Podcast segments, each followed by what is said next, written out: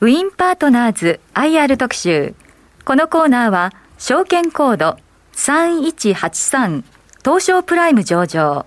ウィンパートナーズの IR 活動の一環としてお送りします。ご出演は、ウィンパートナーズ代表取締役社長の秋沢秀海さんです。聞き手は株都庁カタリスト桜井英明さんです。こんにちは。よろしくお願いします。秋沢です。よろしくお願いいたします。というか、大変お久しぶりです。ご無沙汰しております。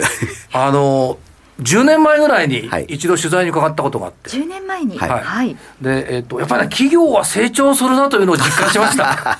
ありがとうございます。はい、まだあの、10年前にちょうどいくつかの会社さんが一緒になって、はい。えー、なった時、の直後だったんで、伺ってますけども、その時から、えっ、ー、と、まあ、御社、事業としては独立系医療機器商社。はい。という位置づけでよろしいですか？そうでございますね。はい。はい、で、えっ、ー、と、まあ、医療機器っていうことでいくと、はい、社長、例えば、はいはい。どんな商品をお扱い当当グループの主力としましては、はい、あの、心臓疾患に使われるカテーテル、それからペースメーカーとか、はい、そういうやつが、えー、売上の3分の2ぐらいになるんですかね。えなので、日本のカテーテル市場では多分販売量としては一番の会社だろうと思いますあのカテーテルっていうのは、はい、すみません不勉強でいいえ血管の中とか、そういうところをこう通っていって、はい、直したりする機器ですよね。そうでございますね。はい。こういう難しいやつですよね。難しいと、まあ、私たちが難しいことするわけじゃないんですけれども。まあ、お医者さんがするんですけど、はいはいはい、だけど、それを待ち望んでいる患者さんってたくさんいるわけでしょ。そうですね。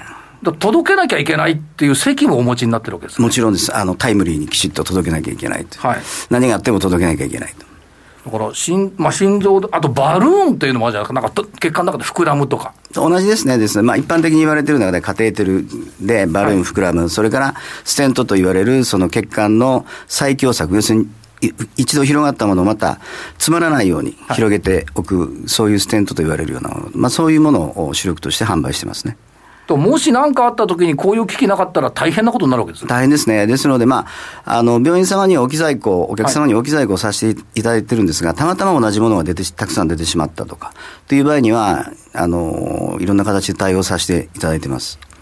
あと、あの、ペースメーカーなんかも取り扱われているんですね、はい、取り扱っております。はい。から、えっ、ー、と、これよくわかんないです冷凍アプレーションカテーテルアプレーションカテーテル、えー、はい、はい。これはどういうやつ？これ不整脈を治療する製品ですね。はい。で、ペースメーカーっていうのは大概、あの、体の外から管を入れて、あの、心臓、電気刺激するんですが、あの、レートアブレーションっていうのは心臓の中にカテーテルを入れていって、えー、心臓のその誤作動を起こしている部分を壊死、冷凍で壊死させるっていうんですかね。すごいハイレベルなことなんですよね。はい、はい、はい。すごくいいものが最近出てきてますので、はい、あの非常にそういう患者さんも見つかりやすくなってますし、治療もあのたやすくなってきてますので、増えてますね。あともう一つはその心臓血管外科関連ということになるんですけど、はい、えーと、大動脈瘤とか弁膜症っていう言葉をよく聞くんですけども、はい、ステントグラフト。ステントグラフト、はい。これは大動脈瘤大動脈瘤、それから腹部大動脈瘤、腹部、胸部大動脈瘤ですね、はい、そういうものの治療に使います。あと大動脈弁留置術。はい。これもやっぱりカテーテルで最近は行われることが多くてですね、はい、足の大きな血管から入れていって、はい、あの心臓内で弁を入れ替える自動的自動的とは言いませんけども、はい、先生方があのうまく微調整しながら入れていくんですね。ということは、もし私が心臓疾患になって倒れたとしたら、はいああ、これはウィンさんが持ってきてくれたんだと思えばいいですね。あそうですね。あの、頑張って持っていきますから。そういうことですよね。そういうことですよね。はい。それを使ってもらってるんだと。はい。あと、あの、心臓外科以外でも、あの、血管疾患のステントとかいろいろこれも取り扱っております。はい。足、手足に使うものですね。そういうものを扱っております。あとは頭に使うもの。そう。だからさらに進んで、脳外科関連。はい。はい。これは、あの、線をするコイルとか。あ、側線コイル。側線コイルというんですか、これ。はい、はいそれとか、その脳血栓除去用のデバイス。はいはいはい。細かいところですよね、これ。それ、精密な品物ですよね。そうですね。先ほどのその弁、心臓の弁なんかも温度管理が必要な製品ですし、はい、まあ、脳のカテーテルに至ってはですね、種類がたくさんありますので、はい、それをあの、症症例があるとき、要するに治療されるときにたくさん持ってって、はい、で、余ったものは全部持って帰ってくるとか、そういう、まあ、いろんな細かいことをしなきゃいけないので、割と大変なことにはなってますね。いやもう細かくなくても大変だと思うんですけど、あとあの、糖尿病のインスリンのポンプだとか、はいはい、それからあの大型になると CT、はい、コンピューターの断層診断、はいはい、あの丸い輪っかの中にダーンと入ってそうですね、はい、とか。で、さらにすごいのは、手術室の施工なんかもやりになるやります。はいこれあの、テレビでしか見たことないんですけど、うん、すごい精密なものばっかり置いてあるじゃないですか。あ、手術室ですね。はい、はい、はい。そういうのも施工されてしまう。はい。っていうことでいくと、やっぱりこの医療機器のマーケットっていうのは、大きいと考えていいんでしょうか、うん、まあ、成長してきてますね、あの、はい、要するに、医学の進歩とともに医療機械も進歩してきますので、かつその高額になってきてるのは間違いありませんので、まあ、そういう意味では、マーケットとしても大きくなってきてるっていうのは言えると思います。はいで、えーと、ここまでいろんな製品のお話を伺ったんですが、はい、その医療の業界で、まあ、医療機器メーカーさんと医療機器商社さん、はい。はい、役割はどう違うって認識したいですか、あのー、まあ、メーカーさんはその名の通り製造、オリジナルなものを製造して、自社の製品の啓蒙活動、PR に行かれるんですね。私たちはいろんな会社様のものを扱って、一つの治療がうまくいくように、あの、いろんな製品を揃えて、あの、お客様に提供すると。その違いですね。なるほど。はい、総合的に見ていて、はい、どう役に立てるかを創意工夫して伝えると。はい、そういうことでございます。いうことですね。はい。で、いろんなものがあって、的確なものを最適化して収める。はい。という理解でいいですか？結構でございます。はい。で、えー、っと、まあ、医療機器商社独立系ということだったんですけども、ここまでの成長してきた理由っていうのは、社長、どうご覧になってますか？うん、まあ、あのー多分仕事に対する考え方を私、割とこう、大事にしてて、社員にしつこく言ってるもんですから、はい、多分そこをご評価いただいたのかなという気はします。はい、やっぱりその、私たち、だけではこの業界成り立たないので、仕入れ先があり、お客様がある中で、やっぱお客様の利益というか、付加価値をどう大きくしていくのかというところに、やっぱり、あの、不信をしたというか、苦労したというか、そういう感じはありますですね。それはやっぱりずっと頑張ってこられたってことですね。そうですね。だから。社長、役員、社員さん、みんな。それはもう、私も含めて全員そのスタンスで仕事をしましょうということでやってきましたので。はい、そこのところが、やっぱりその成長の背景。ということは、ずっと社長考えてるんですか？これどうしようとか、あれどうしようとか。考えてますね。やっぱし。これはあそこに入れたらこれ使ってくれるかなとか、こっちの病院のここまだ入ってないなとか。とか、まあ、ここの病院にこういう機能を付加すると、はい、このお客様、付加価値が上がって、患者さんもたくさん来るし、患者さんも喜ぶしっていうふうなことはよく考えますね。なるほど。だから患者さん喜んでくれて、病院が繁盛すれば、うん、御社も良くなる。そうです、そうです。三位一体。はい。で、仕入れ先も喜ぶ。あ、そうかそうか。仕入れ先さんも喜んでくれる。もうよく売ってくれた、ありがとうと。はいはい、いうことないじゃん。それをじゃあ何年も続けてきたわけです。そうです、そうです、そうです。寝れないでしょ。寝ますよ。寝ますよ。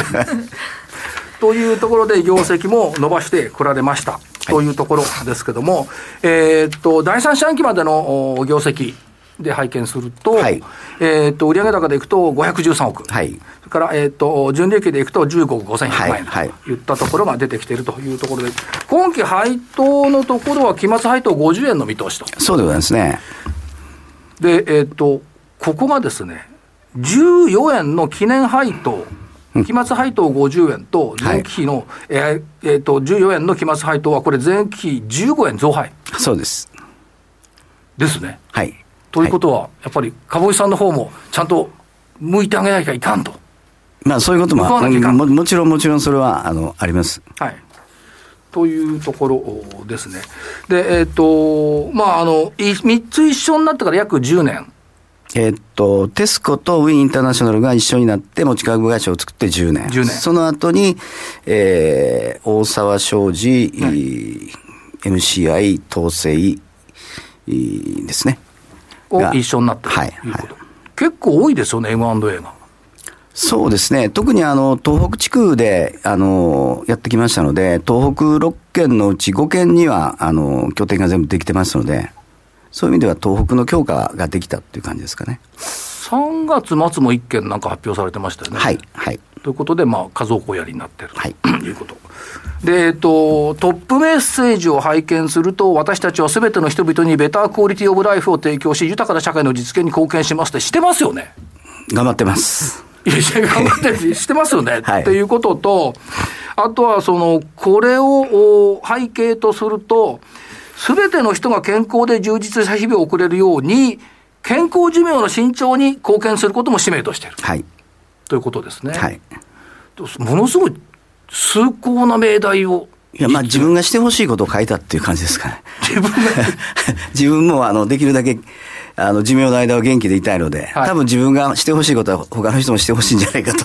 私も健康寿命はすごく健康寿命でいたいなと思います。すね、はい。はいそういう中で、あの社長、今後はどういう企業、要するに地域、社会から必要とされている会社だと思うんですよ。はい、ありがとうございます。今後はどういう企業を目指して活動を成長していくんでしょうまあ、あの、私たちのこの医療機器販売業界がですね、はい、割とまあ、あの、人の集約的な部分がありますので、はい、できるだけ DX を導入していって合理化を図ると。で、私たちが合理化を図れるとですね、その提案もそのままお客様に使えますので、はい、お客様に対するそのデクサのご提案とか、そういうことをやっていきたいというふうに考えています。今社長おっしゃったその DX っていう部分ですね、医療器具業界っていうのは、まあ、医療業界でもいいんですけど、はい、進んでいるとは思えないんですが、はい、普通なんですか、遅れてるんですあの、まあ、医療機器はご存知のようにハイテクの塊ですが、はい、まあ、そこを扱う、その、医療現場、ここもハイテクになってきてるんですが、まあ、そこのバックヤードですね。のところが割とまあ合理化されてない部分もたくさんありますし、まあ、それはひいて私たちの責任でもありますので、私たちが合理化することによって、そこを合理化提案ができるということになろうかと思いますそうすると、合理化することによって何が起こるかっていうと、効率化、最適化が図れてきます、ね、そういうことですね。それからスピードもアップします、ね、はい。ということないわけですね。いうことないですね。あのー、去年、えっと、今年の2月からですかね、えー、羽田の近くに物流センター開設しまして、はい、今、テスト運用を行ってます。で、まあ、いろんな問題を潰しながらですね、えー、っと、来年にはあの実運用をやるんですけれども、RF RFID の調布をしながらですね、はい、あの現場の仕事の効率化と、それから正確性と、これを担保できるように今やってる最中です。その安全性と正確性が担保されると、うん、遠隔地の患者さんにも届くのが時間的には早くなってくる可能性あるということですか？可能は可能性は高くなりますね。はい、であとはその廃棄が少なくなるっていうんですかね。やはりどうしても私は扱っているものは消耗品はあの期限がありますので、使用期限が、はい、で。これをきちんと管理できてないと、どうしても廃棄になってしまう。だからそこのところをあのできるだけ少なくしようと、まあ、これは今後の、まあ、SDGs も含見据えたですね、はい、動きの中の一環であるというふうに思いますが。もともと在庫リスクは低いんですが、はい、クライアントの在庫リスクも下げてあげようよっていう発想ですクライアントメーカーさんの在庫リスクを下げよう。すごいいい人ですよね。いい人です。はい。すごいいい人ですよね。在庫リスクも下げてあげる。あと、御社はメリットとしては、為替リスク少ないですよね。あ少ないですね。はい。少ないですまあ、ほとんどないですね。でもう一つは、ここ気になってたんですけど、医療器具とか医療品って、価格って決まってるんじゃないかと思うんですけど、その辺どうなんですか？あ、あのー、病院様がご使用になって、えー、保険請求される、この保険の金点数は決まってます。はい、で私たちは、その、病院様に対して、あのー、ある一定レベルの値引きをして納めさせていただくということになってますね。はいですからその、べらぼうに高いわけでもないですけども、うん、べらぼうに安いわけで毎日ということですね。そうですね。適正価格、はい、ということですね。はい、はい、あとは御社の成長っていうのは、たびたびお客様とかクライアントのお話が出てきます。が、やっぱクライアントが成長することが御社の成長。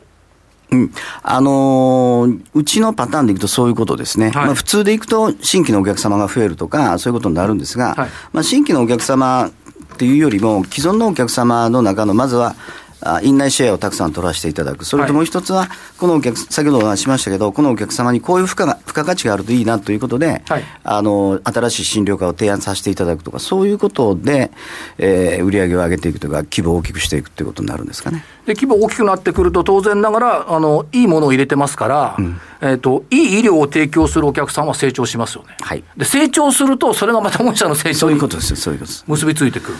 全循環というんですかね。全循環。でそうすると、医療の進歩にも役立つってことですね。まあ、間接的にそうなっってるかもしれませんね。進歩とか発展とかにも役立ってくる。はいはい、そうすると、これ、うまい循環になってると思うんですよ。医療を進歩して発展すると、医療機器市場はさらに拡大します。そういうことなんです。本当そういうことなんです。ですよね。はい、はい、で、医療機器市場が拡大すると、御社は成長する。はい、このビジネスモデルはどうやってお考えになっていやいや、まあ、多分その、販売業ですから、お客さんがいなきゃだめだっていうところからの発想で、そういうふうになって、出来上がってきたんだと、まあ、僕もまあ意識して作っていたわけではなくて、はい、なんとなくこう、みんな参加者、利害関係者が全員プラスになるにはと考えると、そういうことになっていくんですよね。で、今までこれやってこられたことを、ふっと振り返ってみれば、はい、おやりになってることそのものが、SDGs じゃないのという気もするんですが。まあ、おっしゃる通りでありまして。別に SDGs を意識したわけじゃないと思いますが、はいはい、結果的にそうなってます、ね、そうなるんですよね。まあ、だからそういう意味では、あの、やってきてよかったなと。だこ、この、このサイクルは、なかなかないですよ。だって、お客さんが成長すると、マーケットが成長して、御社も成長するって、はい、で、みんなが喜ぶじゃないですか。みんな喜びます。でも、社長は寝寝寝ないで考えてる。寝てますけど考えてます。寝てますけど考えてる。はいで、えっとまあ、東北を網羅したっていう話ですけど、はい、まあ、首都圏も多いですし、はい、あとはやっぱり全国もっと拡大していこうっていう方向で考えてよろしいですか、まあ、そうですね、あの資本提携とかいろんなことも踏まえながら、業務提携踏まえながら、一緒にその仕事できるところと、があるんであれば一緒にやっていきたいと。やっぱりそのけど、考え方をすごく僕はこだわって喋るので、はい、なかなかその、簡単に合意っていうのはなかなかいかないですね。その代わり合意したらやっぱり強い信頼関係で結ばれる。そうですね。その方がいいですよね。と思いますが。ということですよね。はい、で、えっと、数値でいくと、えっと、病院数でいくと、約500弱。そうです。はい。ですね。から、えーと、取引先の医療機器メーカーさんでいくと、まあ、100社弱、90社ぐらいっていうところですから、はいはい、ここを結びつけて最適化して、みんなに喜んでもらうビジネスモデル。はい、そういうことですね。この数は、えーと、どうでしょう、やっぱり病院さんの数を増やしていくっていう方向で見ていていいんですか？1病院様の取引量をまず増やす。はい、で次に新しいお客様を増やす。なるほど。はいということは、まあ、あの病院さん一つ一つの、うん、えーと、中身をちゃんと分かりながら、はい、必要なものをもっとさらに届ける、はい、そういうことです。そういうことですね。はい、それはやっぱりその長年の信頼関係も当然あるでしょうし、はい、それからあの的確な商品を提供する、うん、っていうことですよね。的確な商品、的確な提案、ご提案。提案はいそうか、手術室まであったら提案までしなくちゃいけない。そうです。ますます寝れなくなります。で、えーと、そういうふうにやっていくと、このすべての人にベタークオリティオブライフを提供できる。はい、で、ビジョンとして、ここがね、さらに進んでるんですよ。新しいニーズを創造し、これ提案ですよね。はい、次世代医療関連ビジネスのリーディングカンパニーを目指します。はいこれ目指し続けるっていう理解でいいですか？そうですね。目指し続けます。あの、私がいなくなったとしても。いやいや、社長いなくならないと思いますけど。でも、あれですよね、やっぱこう、リーディングカンパニーっていうことは、やっぱりいろんなことを捉えながら、うん、提供していくことによって、リーディングカンパニーになっていくると。まあ、新しいことをやり続けるってことですね。そうですよね。はい、ということで、まあ、実はあの私たちの本当は身近にいる会社。はい。なんかの時にあ。あまり知られてないですが、すぐ隣にいます。そうなんですよね。はい、私もあの、すみません、入院したことないんでよくわかんないですけど。だからよくわかんないですけど、でも入院した時心臓とか脳とか、健康でいるためには、えっ、ー、と、御社がいないといけない。はい、最後に投資家さんに社長メッセージ、熱く語ってください。いつもあの、ご指導、ご鞭達いただきましてありがとうございます。あの、これからもですね、日本の医療のために頑張っていきますので、ぜひ、あの、ご縁の、ご指導のほどよろしくお願いいたします。ありがとうございました。ありがとうございます。秋沢さん、櫻井さん、どうもありがとうございました。ここまでのご出演は、ウィンパートナーズ代表取締役社長の秋沢秀臣さんでした。ウィンパートナーズ IR 特集。このコーナーは、証券コード3183東証プライム上場、ウィンパートナーズの IR 活動の一環としてお送りしました。私たちウィンパートナーズは医療機器の専門商社です。医療機器の販売と顧客病院の課題解決を通じて医療のより安全で効率的な提供体制をサポートいたします。すべての人々にベタークオリティオブライフを提供し豊かな社会の実現に貢献します。証券コード3183東証プライム上場。ウィンパートナーズ株式会社。